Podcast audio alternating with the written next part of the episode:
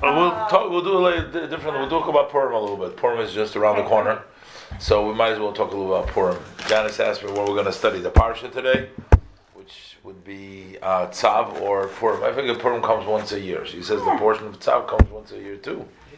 Um, the um, it's a festival, and Tzav doesn't every year come out on Purim. So, but Purim is Purim once a year. But whatever. The, and actually. Um, we had a little discussion about this in the morning in the class. We had a little bit of discussion. So the Rebbe Sicha and Janice asked um, asked about it. Um, uh, we played the um, the recording from previous years. Go through all the customs of uh, of Purim, what you do, and the reasons for it. And Janice had a couple of questions over there, and we did, we discussed it. But it's interesting that this is actually a discussion in the Talmud. Um, this is a whole big discussion. This is in in the Rebbe, uh, the Rebbe's talk in, uh, one of the later volumes of the Sicha, the Sicha of Purim, that the Rebbe uh, uh, discusses this um, this Talmud piece. This is actually in, in volume 36, and this is the second Sicha for Purim. So, generally, uh, you know, when God does a, a kindness to someone, God is kind to you. We should say thank you, God. We should say uh, we appreciate. You know. Now, of course, Hashem is always kind, but we don't always recognize. We don't always appreciate it. We don't always feel it.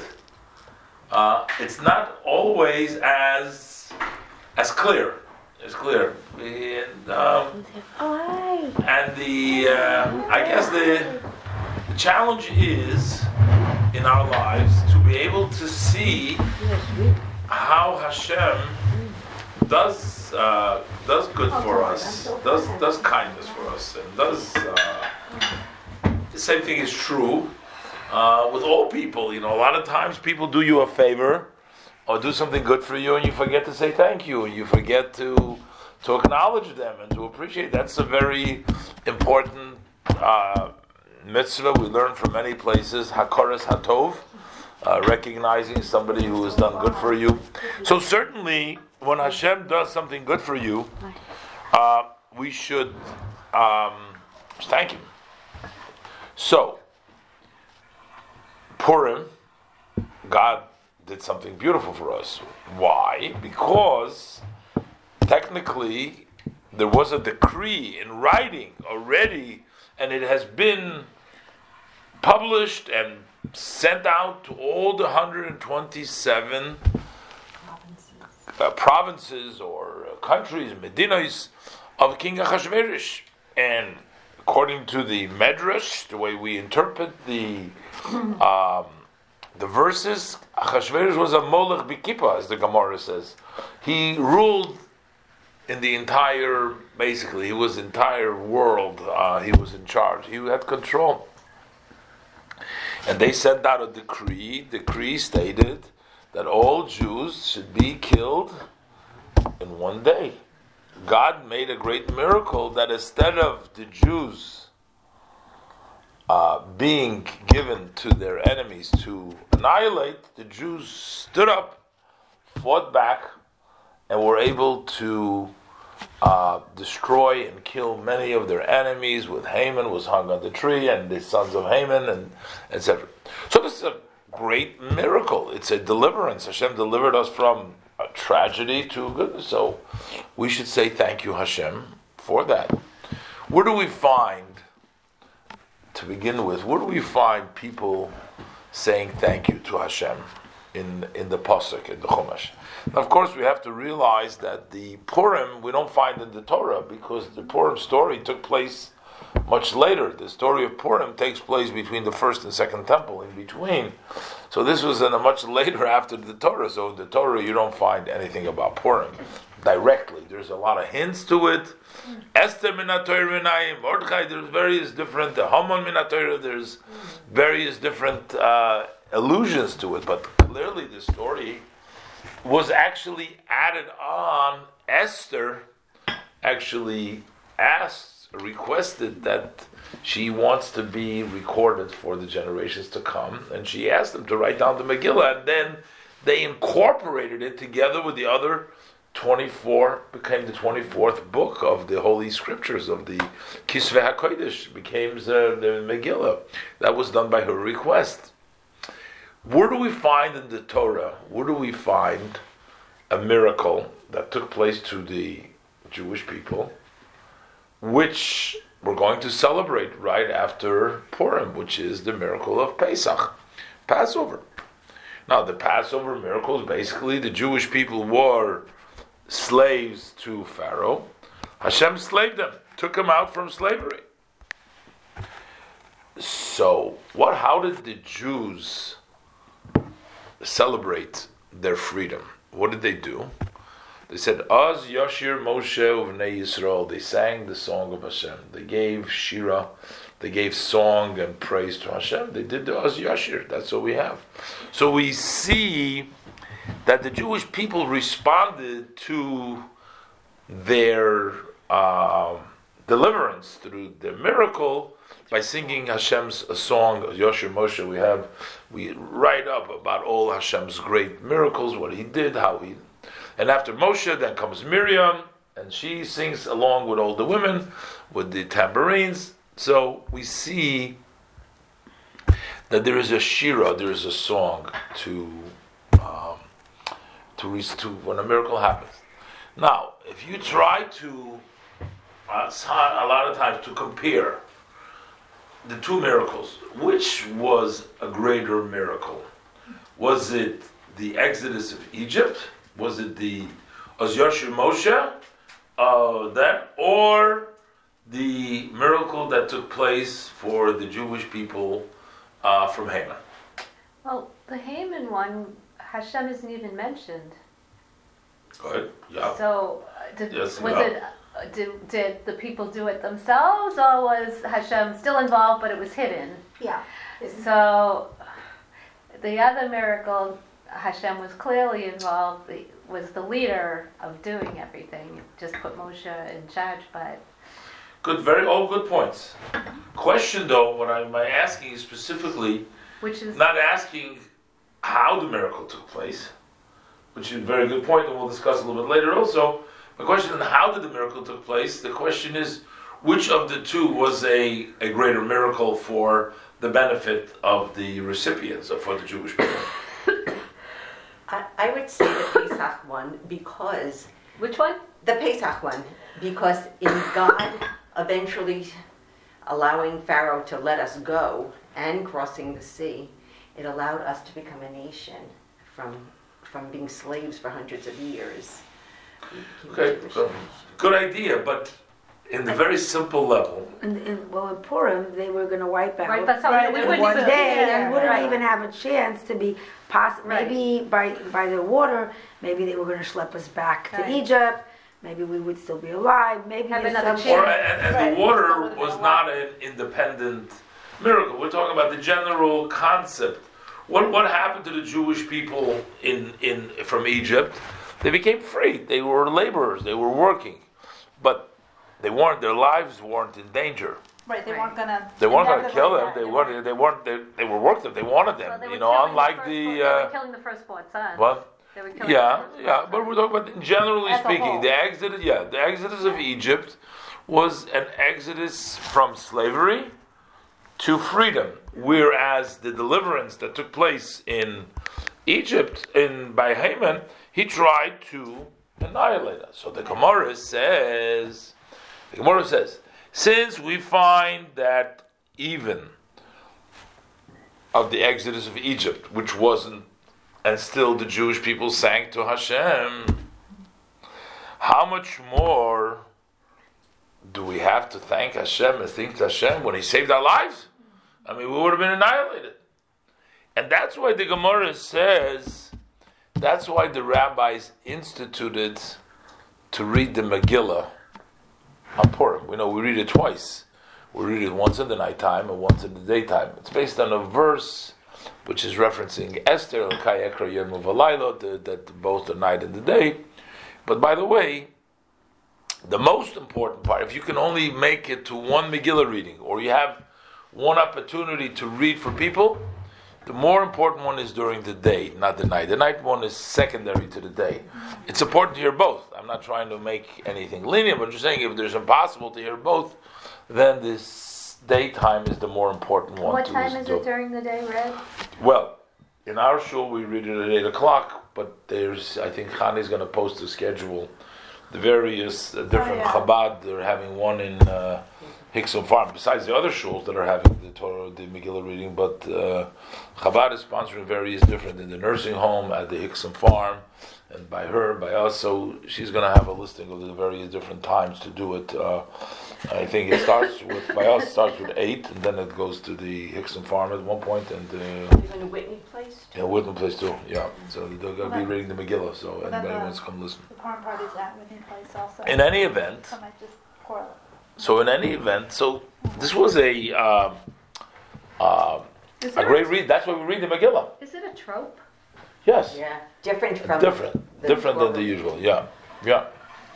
And um, And how long? You didn't is hear it, it? how, how long? does okay, you should. take? So the Gemara basically says that if the Jewish people were thanking Hashem and they were singing the Shira because Hashem took them out from slavery to freedom, how much more so when the Abishter, when Hashem takes us out and saves us our lives, that Haman was trying to kill all Jews and Hashem saved us and we are alive. Of course, we have to say uh, thank you to Hashem. And that's one of the reasons we read the Megillah. We read the Megillah because the Megillah is basically retelling the story and giving our thanks to Hashem and uh, uh, making sure that we will um, praise Hashem for it. Aha! But the Gemara is never satisfied. But the Gemara says, well, what about Hallel? Remember that's the discussion. What about Hallel? What about Hallel? How come we? How come there's no Hallel? Well, when the Jews went out of Egypt, The Kids in class asked me that. okay. They said Passover story didn't happen in Israel. Oh wait, oh, that's what they're saying. Gemara, good, excellent. Kids, I couldn't believe We have the discussion. That was a part of the discussion we had. So, okay, so he says like this that um, the um, Hallel, the Gemara says, why don't we say Hallel? Pesach we say Hallel. So how come we say the Hallel and Purim? Hanukkah we say Hallel. How come we don't say Hallel and Purim? So the Gemara says because this is a miracle. One reason. The Gemara gives three reasons. I don't have enough time to go through all of them, but just tell you what the Gemara says, at least what the Talmud. Talmud says that there was uh, a miracle that took place outside of Israel. We don't say Hallel. But the Gemara says, well, wait a minute, but the miracle of Egypt, the freedom also took place. Not that was the question Janice asked me, because I gave her that answer too. That it didn't take place. in She said, but what about Egypt? What about Egypt? Egypt is not Israel, and we're saying Hallel for the miracle. And I gave her the answer Which is? that, which were on is their way to Israel. that we're on the way to Israel. But the Talmud puts it this way. The Talmud puts it this way. The Talmud says, well, after the Jews entered Israel, then Israel becomes the place where you say Hallel for Hashem. Only miracles in Israel. But before Israel was chosen, Israel wasn't Israel then. Then we can say Hallel even for going out of Egypt because it's not yet they didn't stop. They didn't start yet. They didn't go to Israel. Israel. That's what the one opinion says. And as the Rebbe explains it later on in this talk, he explains Israel has a different relationship in it in, with Hashem, so to speak. That miracles that take place in Israel are more significant and they're more uh, reveals God's love and God's care of His people because generally Israel is considered even nowadays, but certainly when everything was in Israel was proper with the Beis Hamikdash and with all the services, then there is a a clearer conduct in a supernatural way. So Israel has something special for a miracle. Actually, the Talmud actually says later on, just I'm bringing a different place, says that after the Jews were sent out of of Israel, there's even a possibility that we would say um, we would say Hallel even outside of Israel if there was something like that, but that's another question. But I want to just give you the two other answers uh, that the Talmud says. Yeah. Back to Israel. Between, this Purim took place between the first and second. Yes, that's right. So they were technically on their way back, and it says even the second Beit Hamikdash was already being built. This was actually not going to help because he, he told the Ad Chatzia Malchus, which is interpreted that I'm not going to build the Beis Hamikdash for you. That's that's off the table. That was Achashverosh says, I'm not going to let it. Even ask me what you want, but I'm not building the Beis Hamikdash. Later on, so there wasn't really a direct path to that. Um, but the other thing is um, um, that the other thing he says there's no reason. So the Gemara asks, why don't we do Hallel? So the first answer says we don't do Hallel only in Eretz Yisrael, only Israel. Second says, well, we're doing the Megillah already. That's just a Hallel. So why we don't need to duplicate it? So uh, therefore, there's actually a an idea brought down in some of the commentators. What happens? Somebody doesn't have a Megillah, didn't read the Megillah. So there's an opinion from the Meiri he should do Hallel. That it's only because the Megillah substitutes for the Hallel. But if you don't have a Megillah, we don't rule like that. We don't rule like that. Actually, what the Rebbe interprets later on, he says it takes the Megillah to give us a sense of the miracle. If we don't have the Megillah and you don't read how this whole thing took place and that there was a, a plan and everything else, you can just look at it. You can just look at it. You know, it's a natural phenomenon. I mean, King liked her. He didn't like Vashti. He changed his mind. He was flip flopping. But it, you don't see the miracle. So you actually need the Megillah reading, not to substitute for the Hallel, but to give you uh, a reason for for Hallel, because you don't even know it without the Megillah. And um, and finally, the other answer says, well, in the Hallel, Hallel is the section of the Tehillim that we last uh, we do it in the Pesach Seder. That's the portions of the Tehillim. So in the Hallel it says, "Praise Hashem, servants of God," and he says, "Servants of God" means that we are serving God and not. But during the time of exile, we're not servants of God alone because we have governments. We're we're under the uh, domain of other other people. So, based on that, we can't say Hallelu Avdei Hashem that the Gemara says. And, then, and, the Rebbe brings it also out to, to mean to in, in, in the context. The Rebbe says is that you know you have to a miracle which is not open. We always have miracles. Every day we have miracles. The only thing is, nature is the biggest miracle. so that's a constant. We say, we can't. We say al nisecha for your miracles with us every day. Al nisecha in the in the modim that we say in the Amida, we say for your miracles that you do with us every day. Basically, every every day Hashem does miracles with us. However, because they're constant, they're regular, they're natural, so you can't say Hallel. Actually, if you say Hallel too much, you are sort of making it cheap. So you have to leave it for special occasions. You can't. If you keep on uh, telling uh, your wife, your husband, "Thank you, thank you, thank, thank you" every time, then you don't miss. You're missing out on the special. mean- doesn't To mean say- anything. huh? Doesn't mean anything anymore because it becomes cheap. So- why Jeff doesn't thank me. What? Therefore, the miracle of Purim has like, you know, you have to pay attention to realize that there's a miracle over there. Uh, it was dressed up in nature.